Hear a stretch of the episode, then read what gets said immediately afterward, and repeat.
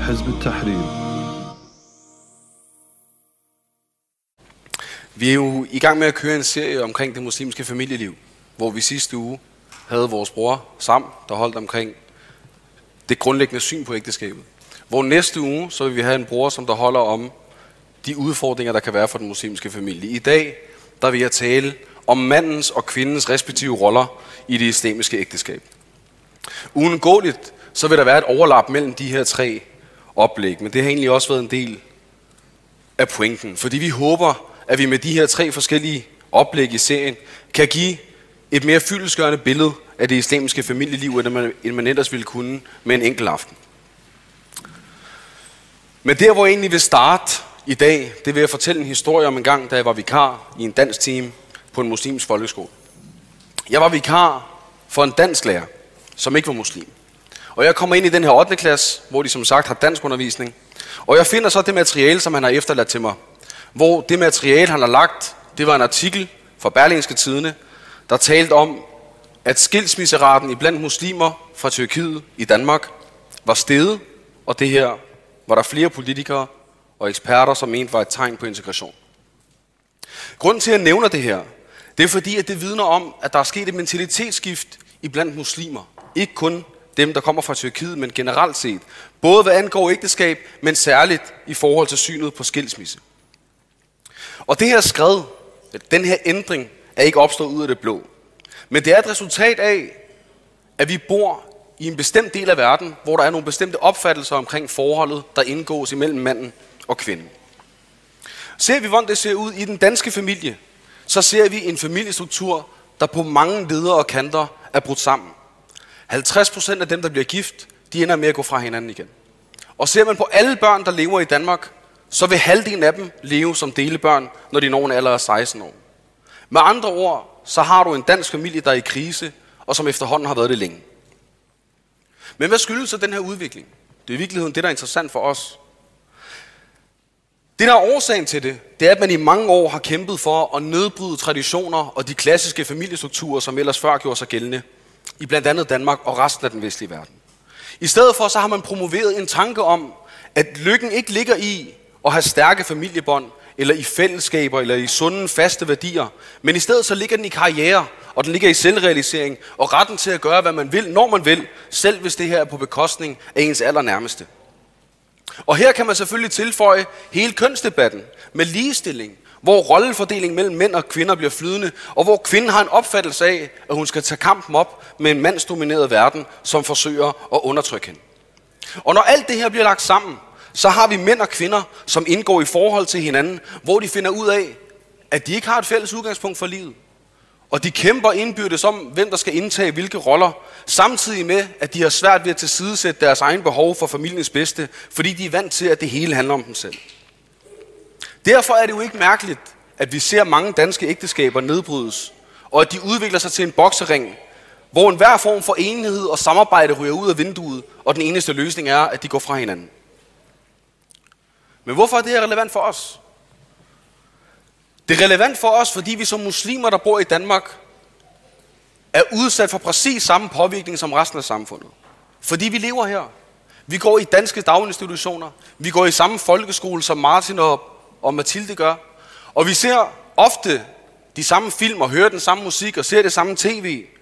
Og derfor, ligesom på alle mulige andre områder, hvor vi kan se, at muslimer er blevet påvirket i forhold til deres måde at leve på, deres adfærd, deres idealer og værdier, så har vi en enorm stor chance for at blive påvirket, også på vores syn på mænd og kvinder, og hvad der skal ske imellem dem, når de møder hinanden og prøver at stifte familie.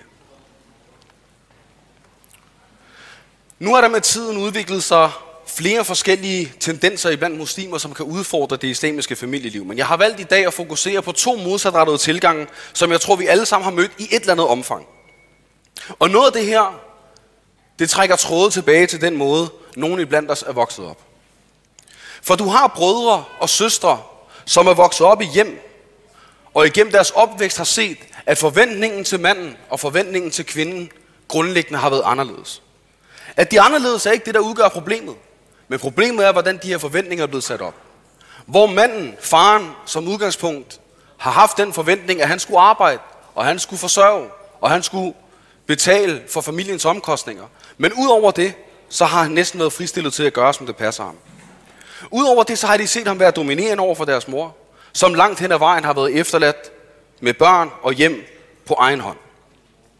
En ung mand, der vokser op i det her hjem, og som måske aldrig nogensinde har set andet, han kan godt have tendens til, når han bliver ældre, og prøver at slå sig ned og stifte familie, og komme til at indtage samme rolle, som hans far gjorde. Men her der har du en kvinde, der kommer fra et lignende hjem, som grundlæggende står et helt andet sted. Hele hendes liv uden for hjemmet, så er hun blevet fodret med ideen om, at hun skal engagere sig i en kvindekamp. Og hun skal gøre opgør med mandens dominans. Og hun har ikke tænkt sig og finde sig i de samme ting, som hendes mor gjorde. Så på den ene side, så står du nu med nogle unge muslimer, hvor du har en mand, der er tilhænger af et konservativt, traditionelt syn, hvor mand og kvinde nærmest har et herre-tjenerforhold. Og på den anden side, så har du en modreaktion, som er påvirket af det vestlige sankegods, hvor kvinden hun går ind med et udgangspunkt for ægteskabet, at der er total frisættelse, der er ingen regler og rammer, og kvinden hun kører sit karriereræs på samme øh, måde som manden gør, og så stiller hun ham til regnskab, hvis han ikke støvsuger, vasker op og laver mad og skifter blæ i samme omfang, som hun selv gør. Det er selvfølgelig lidt karikeret, men det er klart, at hvis de her to typer de møder hinanden og prøver at stifte familie, så kan det næsten ikke andet end at gå galt. Desværre så ser vi også nogle gange, at begge de her to tilgange, de forsøges at blive islamiseret igennem meget nøje udvælge tekster, som der enten støtter op om den ene eller den anden holdning. Og det er det noget, der foregår i nogle islamiske kreds.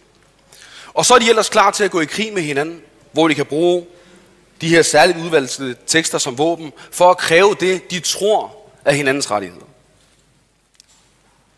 Men et ægteskab må aldrig nogensinde være en kamp om rettigheder. Og det bør aldrig være en kampplads, hvor manden og kvinden ser hinanden som modstandere i livet. Allah subhanahu wa ta'ala han siger i Koran, ومن آياته أن خلق لكم من أنفسكم أزواجا لتسكنوا إليها وجعل بينكم مودة والرحمة. Og blandt hans tegn er, at han skabte hustruer fra jer selv, så I kan finde ro i dem. Og han har skabt kærlighed og barmhjertighed imellem jer. Så før rettigheder og, og pligter og rollefordeling overhovedet kommer i fokus, så det er vigtigt at forstå, at ægteskabet først og fremmest er et følgeskab. Det er et venskab mellem to mennesker, som elsker og fuldkommen gør hinanden. Det skal være en base for begge parter, hvor de finder tryghed og kærlighed og ro, samt hvor begge parter styrker hinanden i deres din og deres stræben efter at opnå Allahs tilfredshed. Det her er udgangspunktet, og det blev der talt meget mere om sidste gang, så det vil jeg ikke gå meget mere ind i. Men alligevel så er det vigtigt for mig at understrege, at lige meget hvilken rollefordeling man vælger i ens ægteskab, så vil det altid være problemfyldt, hvis ikke det grundlæggende syn er sundt. Udgangspunktet for ægteskabet er, at det er et samarbejde. Det er et samarbejde om at etablere et islamisk hjem og en islamisk familie, og for at få en hverdag til at fungere. Og selvfølgelig kan man komme langt med kærlighed og barmhjertighed og overbærenhed. Men ligesom i alle andre former for samarbejde, så er det nødvendigt, at der er en rollefordeling for at få tingene til at fungere. Profeten والسلام, han beskriver overordnet de rammer, som er, og den dynamik, der eksisterer i familien, i en hadith, hvor han siger, en hver af jer er en hyrde og er ansvarlig for sin flok. En leder er en hyrde for sit folk og er ansvarlig for sin flok. En mand er en hyrde, som har ansvar for familien i hans husstand og er ansvarlig for sin flok. Og en kvinde er en hyrde, som er ansvarlig for hendes mands hjem og børn, og hun er ansvarlig for dem. Af den her hadith, så forstår vi, at der grundlæggende set er en rollefordeling i islam, som giver manden det overordnede ansvar for familien, både hvad angår deres din og deres forsørgelse, og kvinden har det overordnede ansvar for hjemmet og børnene. Og hvad manden angår, så siger Allah Azza wa Jal yderligere i Koran, Ar-rijalu qawwamun ala al-nisa, at mænd er blevet givet ansvarsmyndigheden over for kvinder.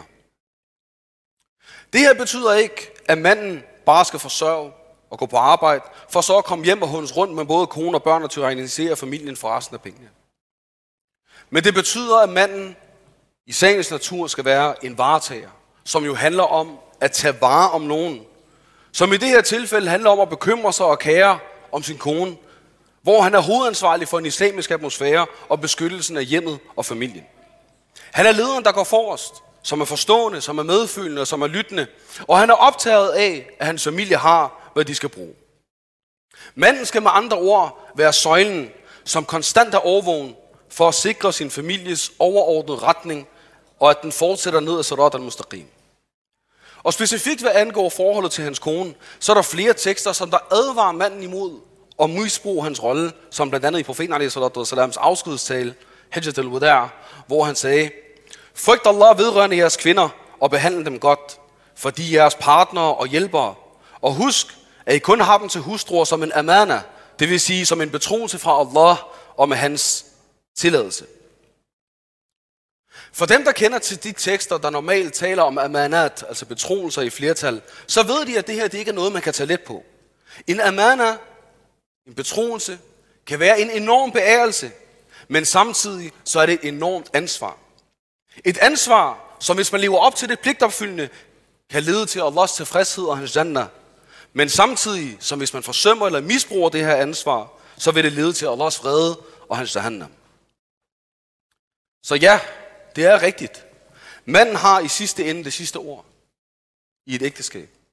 Men som med alle andre former for ledere, så er den rolle også forbundet til et større ansvar og regnskab. Så en mand, som frygter Allah, bør ikke se det her som et ubetinget privilegie. Tværtimod så bør det være en kilde til bekymring, hvor han konstant renser sig selv for, om han nu har været retfærdig og rimelig over for dem, som han er varetaget overfor. Profeten salam, han gjorde meget for at have gode og venskabelige forhold med hans koner. Han brugte tid med dem, han plejede at tale med dem, efter Salat al-Isha og høre dem, hvordan det var gået med deres dag. Og han talte blidt til dem, de hyggede sig sammen, der har hadith, der taler om, at de legede profeten, sallallahu han løb om kap med Aisha, radallahu anha. Og han talte altid blidt til dem. Og når der var gnidninger, så råbte han aldrig af dem, eller mistede besindelsen. Det her er indbefattet af rollen som værende en varetager, og er noget, som vi alle bør bestræbe efter og efterleve som ægtemænd. Og nu ved jeg godt, at der måske er nogle søstre, der alligevel sidder tilbage og kan have nogle følelsesmæssige forbehold i forhold til at adlyde deres mand. Men her der må man spørge sig selv, hvorfor man overhovedet har det her forbehold. Hvorfor er det et problem? Er det fordi, man har et generelt problem med at adlyde mænd? Eller er det fordi, man har et problem med at adlyde sin mand? Og her der vil jeg mene, at for mange af os, os søstre, at vi har haft chefer. Vi har haft skolelærer, vi har haft undervisere, måske på gymnasier eller på universiteter, som ikke altid har været de bedste til at irettesætte os, eller håndtere os, men hvor vi i en eller anden forstand ligger en undskyldning ind for dem, fordi chefen, jamen han har jo også meget ansvar, han er måske også lidt presset, og det var også min egen skyld, og jeg er også kommet for sent på gang i den her måned. Men hvis man ikke har samme overbærenhed og samme forståelse som kvinden over for sin mand, så ligger problemet måske ikke så meget i forhold til kvindens rolle over for mænd, men det er et spørgsmål om, at man desværre kommer til at tage den her kvindekampsmentalitet til sig, som har snedet sig ind, mens man var uopmærksom. Men samtidig har jeg en pointe til vores brødre. Nogle gange så kan man finde brødre, som er fantastisk diplomatiske. De spørger altid meget til råds, de søger og siger har for deres venner. Når man skal lave ting sammen, så har de ikke rigtig nogen stærke følelser, om man går den ene eller den anden vej. Og er meget hurtigt til at finde en anden fælles grund, som vi så alle sammen kan bevæge os nedad. Men hvis du så sidder med ham en dag i bilen, og han tager telefonen, og det er hans kone, der ringer, og pludselig så snakker han totalt hårdt. Og så siger han, jeg sagde til dig, du skulle gøre det der, og hvorfor gør du sådan der, og jeg har jeg ikke sagt til dig, og så videre. Og så lægger han på, så sidder du og kigger og tænker, er det den samme bror, vi snakker om, Janne? Det giver ikke mening.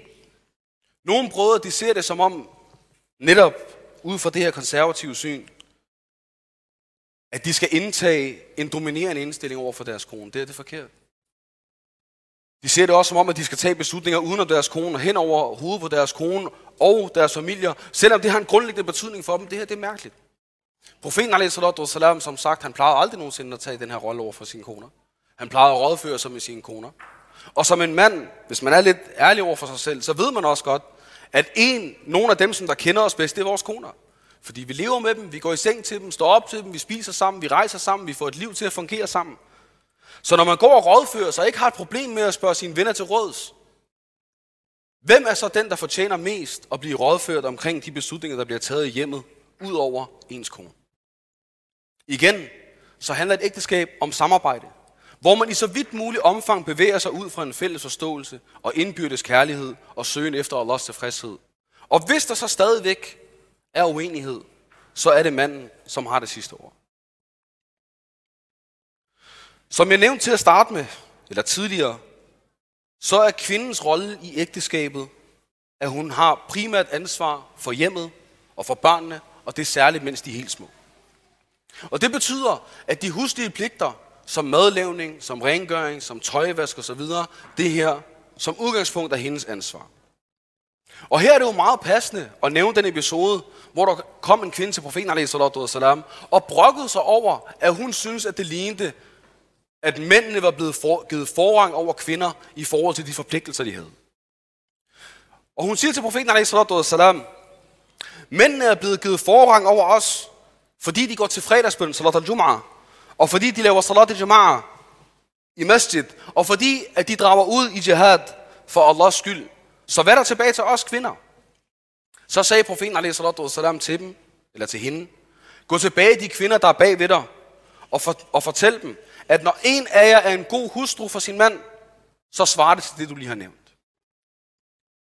Hvis vi overvejer, hvad det her betyder, så vil det sige, at når en mand går ud og er klar til at ofre sit liv for Allahs skyld, og når han går til fredagsbøn og laver salat i jama'a, så er kvindens forfølgelse af at være en god hustru over for sin mand tilsvarende i belønning. Det her, det siger noget om, hvor nobel en rolle vores søstre har i det islamiske ægteskab. For mens manden han kan være optaget af forsørgelse, eller han kan kalde til jihad, eller være optaget af dager, så ligger kvindens fornemmeste rolle i at varetage hjemmet i mandens fravær og sørge for en sund udvikling for deres fælles børn. Kvinden har derfor en afgørende rolle for muslimerne som helhed, fordi hun spiller så stor en rolle i dannelsen af den islamiske personlighed hos de næste generationer.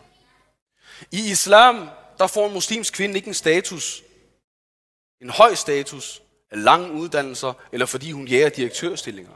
Men hun får en status ud fra hvorvidt hun komplementerer sin mand i hjemmet og danner et solidt fundament for sine børn til at være stærke islamiske personligheder, der kan gå ud og stå fast og stå værn omkring de islamiske værdier. Det her er de overordnede roller, som manden og kvinden er blevet tildelt i det islamiske ægteskab. Men det er vigtigt for mig at understrege, at de her roller ikke er skrevet i sten. Og det vil sige, at bare fordi kvinden har ansvar for hjemmet, så betyder det ikke, at det er haram for hende at forlade køkkenet, og haram for manden at gå ind i det. Og fordi at manden han har ansvaret for at forsørge sin familie, så betyder det heller ikke, at det er haram for kvinden at få et arbejde. Men det er klart, at det ikke nytter noget, hvis manden han pludselig både skal gå på arbejde fuldtid, samtidig med at han ordner alting i hjemmet, og så fordi han står og smører mad, madpakke til børnene hver morgen, så kommer han for sent flere dage i træk og ender blive fyret. Ligesom det heller ikke dur, hvis kvinden hun var ude på arbejdsmarkedet, og det så medfører, at hjemmet sejler, og børnene konstant bliver passet af svigerfamilien. Det her det er ikke meningen. Men samtidig så ved vi, at profeten a.s. han var gift med Khadija, anha, som var en meget succesfuld forretningskvinde, og havde flere penge end ham. Og han plejede selv at hjælpe til med det huslige, og han reparerede sit aftøj. Så der er ikke noget galt i, at man overlapper hinandens ansvarsområder. Men det her, man kan se det ligesom en virksomhed. En virksomhed, der står for køb og salg. Det er det, der er hele dens eksistensgrundlag. Det er det, der får den til at fungere. Er du blevet ansat i køb, betyder det, at du aldrig nogensinde kan komme over og prøve at lave noget med salg? Det kan godt være. Det er ikke sikkert, det er et problem. Du kan godt komme og prøve det af, og så videre. Men betyder det, at ham for salg, han skal tvinges til at beskæftige sig med indkøb? Hvis han bliver stresset, han er dårlig til det, og så videre. Det er ikke det, der er tilfældet. Men nogen skal jo stå for indkøb. Så ham, der var ansat i, i indkøb, hvis der ikke er nogen for salg, der vil rykke over, så bliver personen nødt til at blive, hvor han var ansat. Og det er det, der er udgangspunktet for den her rollefordeling. Det er, at man har noget, man kan tage som afsæt for, hvordan man får en hverdag og et liv og en familie til at fungere. Og samtidig, så bør man selvfølgelig naturligt, hvis man kommer ud over hele den her rettigheds- og pligtstænkning, hvor det spørgsmål om, at du gør det, og jeg gør det, og så er det det, og der er en meget klar adskillelse sort-hvidt, vi kommer ikke i nærheden af hinandens arbejdsområder, så er det naturligt, særligt når vi bor i Danmark. Det er svært for mange mænd at forsørge familien alene. Men skal kvinden insistere på, at hun ikke vil hjælpe til med forsørgelse, fordi det ikke er hendes ansvar? Eller burde det falde hende naturligt?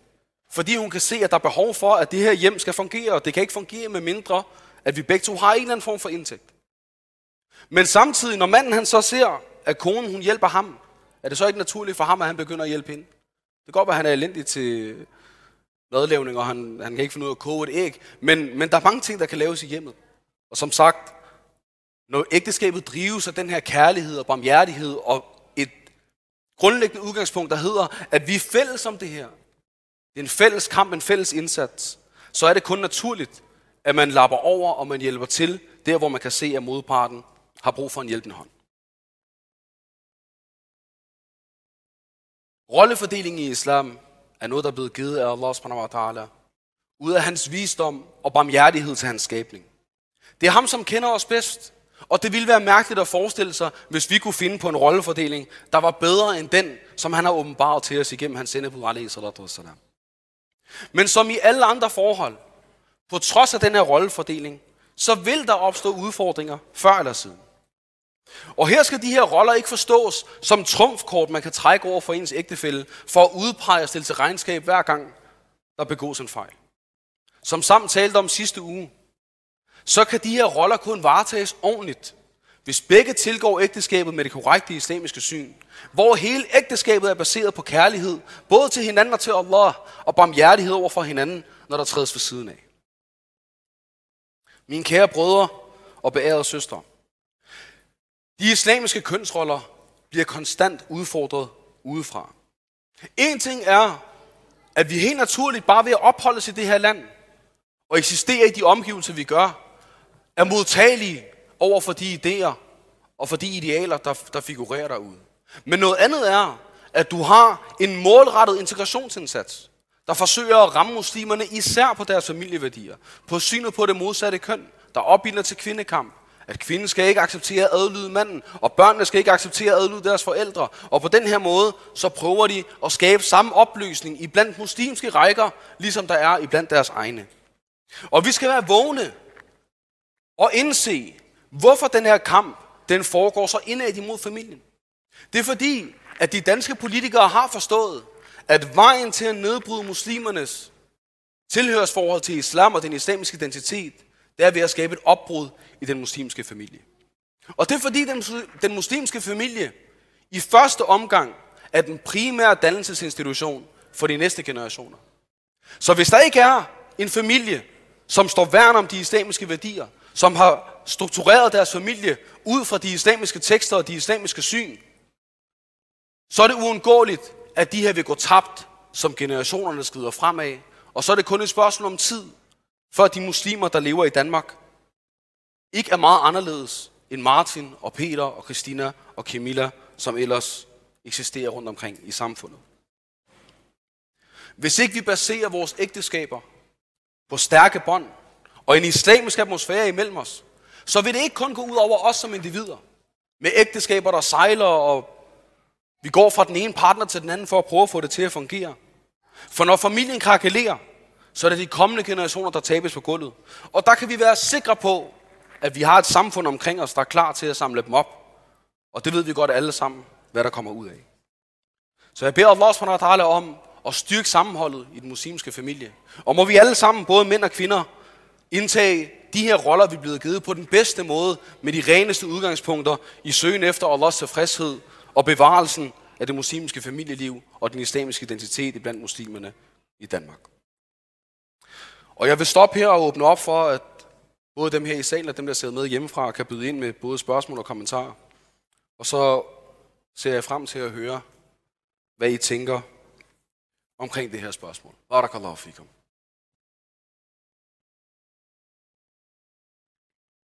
Der er et spørgsmål her fra Facebook, som siger, er det ikke rimeligt, at kvinderne bidrager til samfundet? Nu antager jeg, at det er et spørgsmål om, er det ikke rimeligt, at kvinderne også går ud på arbejdsmarkedet?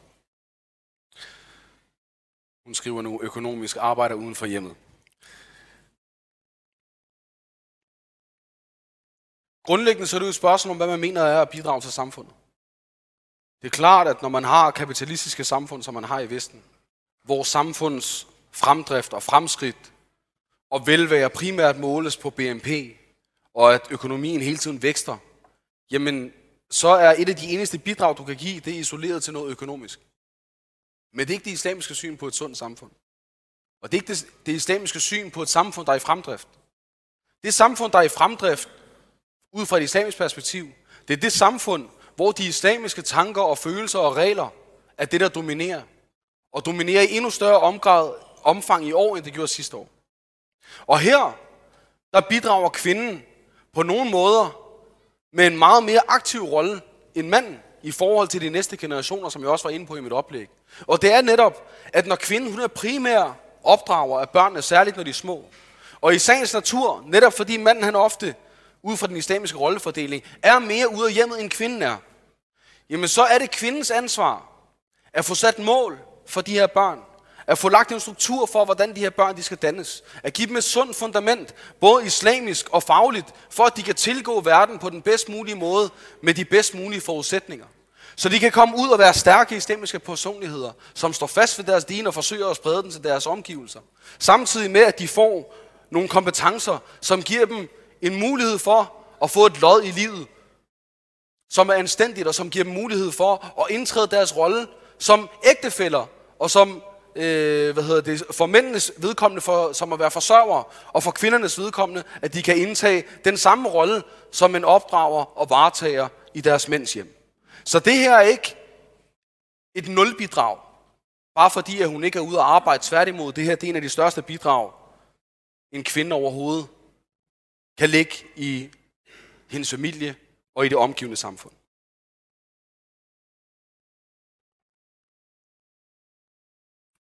Der er et andet spørgsmål her. Salam alaikum. Bør kærlighed til hinanden udgøre en grundsten i et ægteskab, eller er der mere, man skal tage højde for? Det er jo et interessant spørgsmål, når man bruger et ord som, som kærlighed, fordi at det i den grad, især i den her del af verden, er blevet farvet og blevet lavet med nogle betydninger, som ikke eksisterer, eller som ikke nødvendigvis burde eksistere i det ord. Noget af det, man jo ofte ser i parforhold i Danmark, det er, at folk de går sådan og smådater i et par år, og så finder de ud af, at så vil de gerne flytte sammen, og så får de måske et barn eller to, og så kan det være, at så bliver de gift senere hen. Men for muslimer så er den rækkefølge jo grundlæggende anderledes. Altså, der er ikke noget, der hedder smådate eller få børn uden om ægteskab. Ægteskab, det er det første. Der kan jeg huske på et tidspunkt, ikke særlig længe efter jeg var blevet muslim, så talte jeg med noget familie omkring, hvordan tilgår man et ægteskab som muslim? Og så forklarede jeg, jamen der er det her med, at ligesom, det kan være, at man hører om en eller anden søster, og man så tager fat i faren, og man går hjem til familien, og så snakker man med, med faren, eller hvem der nu er den mandlige værve for den her kvinde, og så kan man få lov at sidde og snakke lidt med kvinden. Og så efter et par gange, jamen så, så tager man en beslutning.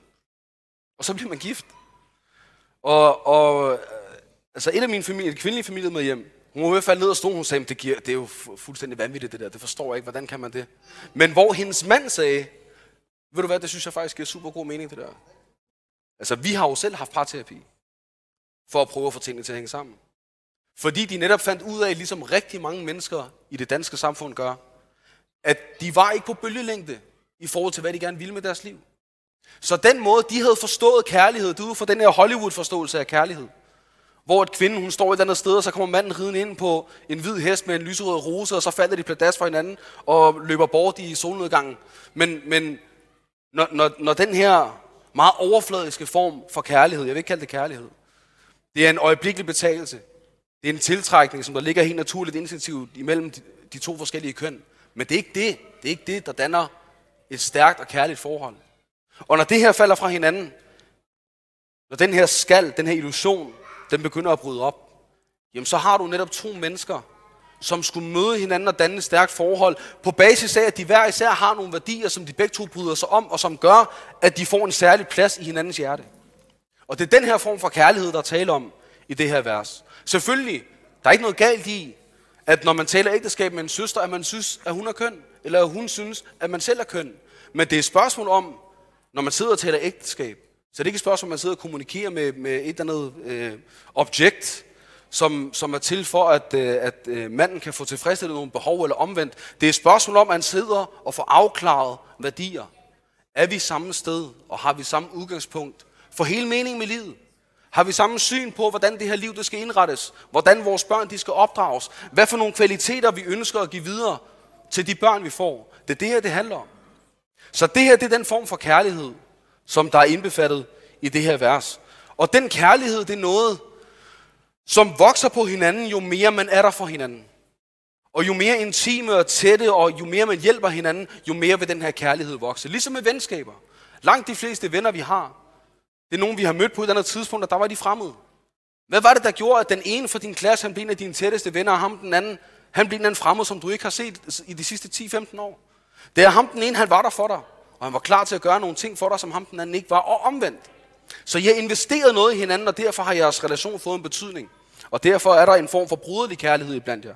Og det samme gør sig gældende i forholdet mellem mand og kvinde, bare med et lidt andet udtryk. Jeg kunne egentlig godt tænke mig at vende tilbage til det første spørgsmål, der var omkring det der med, om, om det ikke var rimeligt, at øh, kvinder øh, bidrog til samfundet. Øh, der kan måske godt være, jeg anklager ikke personen for det, men der kan godt være en underliggende præmis om, at muslimske kvinder som udgangspunkt ikke bidrager med den, øh, hvad kan man sige, med den opfattelse, man fra mediernes side har valgt at vise øh, samfundet om, at nu er det ikke-vestlige indvandrere, som sidder på overførselsindkomst, og ligesom prøver at fordreje øh, det billede. I virkeligheden så er der lavet en ny momentumanalyse ind i KL, øh, og det er vel at mærke i øh, under corona, at øh, antallet af ikke-vestlige indvandrere, som er på øh, offentlig forsørgelse, den er faktisk historisk lav, til trods for, at der har været en øh, sundhedskrise. Øh, og til trods for, at der har været fyringer, øh, så viser tallene faktisk, at, at øh, vi er historisk lavt øh, på de tal, der har med indvandrerkvinder og ikke-vestlige indvandrere generelt, når det kommer til arbejdsmarkedet. Så, så den der præmis om, jeg, jeg anklager ikke personen for at have lagt den, men jeg vil gerne advare imod, at der sidder nogle politikere og nogle medier, der gerne vil have, at man skal have den her opfattelse af ikke-vestlige øh, indvandrere, som de selv betegner dem jo øh, om at de sidder på overførselsindkomst, og det ligesom er dem, der er øh, den tunge byrde i samfundet, eller dem, der forårsager den her økonomiske øh, krise. Og det er ikke korrekt. Øhm, det, det, det er en forkert præmis. Det er i virkeligheden en, en tanke eller en idé, der skal bortlede opmærksomheden fra, hvad politikerne i virkeligheden er i gang med at lave. Så øh, det, det var mere, at hvis der var, der lå en underliggende præmis om, at muslimske kvinder ikke bidrager, så viser tallene faktisk, at vi er historisk lavt, når det kommer til ikke-vestlige indvandrere på, øh, på overførselsindkomst. Det var bare det, jeg gerne vil bemærke. Jeg skal lige, øh, brødre her i salen, og også dem, der ser med derhjemme, jeg skal gøre opmærksom på, at vi har kun små 10 minutter tilbage. Øh, ingen gang faktisk. Vi har omkring hvad? 6 minutter tilbage på grund af Salat al-Maghrib. Så hvis I kan gøre jeres kommentarer eller spørgsmål kortfattet, inshallah, selvom det kan være svært, så vil jeg bede jer om at, at forsøge. Jeg skal prøve at gøre det kortere. Øhm, er det mere i forhold til det her med, hvad man anser som værende øh, værdiskabende i samfundet? Altså nu kan man ikke komme udenom, at vi lever i et samfund, hvor at det er meget tydeligt, at det eneste, der, der, der, der, der tilskriver et menneske værdi i det store hele, det er, hvorvidt han genererer værdi, og med det her, der mener jeg økonomisk værdi, og ikke altså, hvad kan man sige, i samfundet, til samfundet, til staten. Øhm, og det, det er meget tydeligt i forhold til, at man, altså alt, hvad der er en hindring for, at man i en arbejdsdygtig alder bidrager til arbejdsmarkedet, det bliver på en eller anden måde, øh, der bliver det faciliteret, at man får ligesom øh, aftaget den her byrde. Så børn, de bliver sendt i institutioner, hvor der er andre, der kan tage sig af dem. Ældre bliver sendt på institutioner, hvor der er andre, der kan tage sig af dem. Så lige så snart du ikke er i stand til at bidrage økonomisk til samfundet, jamen så øh, hvad hedder det, bliver de her hindringer for, at du kan bidrage, de bliver fjernet. Og hvis du stadig ikke ønsker at bidrage, så bliver du presset ud. Og det er det, vi ser nu her, navnlig med de her nye tiltag, som regeringen de er i gang med at lancere. Øh, og der kan man så sige, at islamisk set, så ser vi sam, eller hvad hedder det, familien som en institution, som noget værdiskabende i sig selv. Det vil sige, at vi ser det at opdrage børn godt med gode manerer, gode karaktertræk, som, som, som øh, retskaffende individer, som Guds frygtige individer. Det her det ser vi som en værdi i sig selv. Og derfor kan man sige, når vi, når vi i en islamisk kontekst snakker om værdiskabende eller bidrag til samfundet, så er rollen som en, en opdrager, den der skal forme de næste generationer af muslimer, er en enormt værdifuld rolle. Og, og, og man kan sige, at, at den her rolle bliver konstant undermineret, altså værdien af den her rolle bliver konstant undermineret i det her samfund, netop fordi, at det er i modstrid med hvad kan man sige, det, der er, bliver anset for at være værdiskabende i det her samfund. Netop at, at, at de kvalifikationer, som en person kan have, som er værdiskabende, det er ikke så meget, om han er moralsk person, eller det er mere, om han har nogle kompetencer, som gør ham til en, en, en, en akt, et aktiv på arbejdsmarkedet. Vi skal uddanne os og, og tilegne os en masse viden, som gør os til et aktiv på arbejdsmarkedet. Og det er sådan set ligegyldigt med den personlige dannelse, eller hvad kan man sige, at du er et godt person eller et moralsk menneske. Jeg stopper her. Barakallahu fik. Jeg har kun lige øh, et par minutter tilbage, og jeg ved, at vores måde, han er rimelig punktlig. Men lidt i forlængelse af det, så er det jo interessant, at man bliver, ved med, man bliver ved med at præsentere de her floskler om, at muslimske kvinder, de bare Enten så bliver de holdt tilbage fra arbejdsmarkedet, fordi deres mænd de er nogle øh, undertrykkende, øh, voldelige psykopater, eller også så er det fordi, at de bare gerne vil nas på samfundet. Og især de her nyuddannede, som også er blevet fremhævet i det seneste udspil, at de, de forventer simpelthen, at folk skal tro på, at der er muslimske kvinder og mænd for den sags skyld, som der tager uddannelser på 5-6 år, for ellers at have en drøm om at være A-kassemodtager resten af livet. Det er mærkeligt, øh, kan det virke som om, men det er selvfølgelig fordi, at det er et led i en større kampagne for igen at ramme muslimerne på de islamiske familieværdier. Der var en grund til også, at man for nogle år siden efterhånden lavede hele den her ghettopakke, hvor man netop gjorde det umuligt for en mand og en kvinde.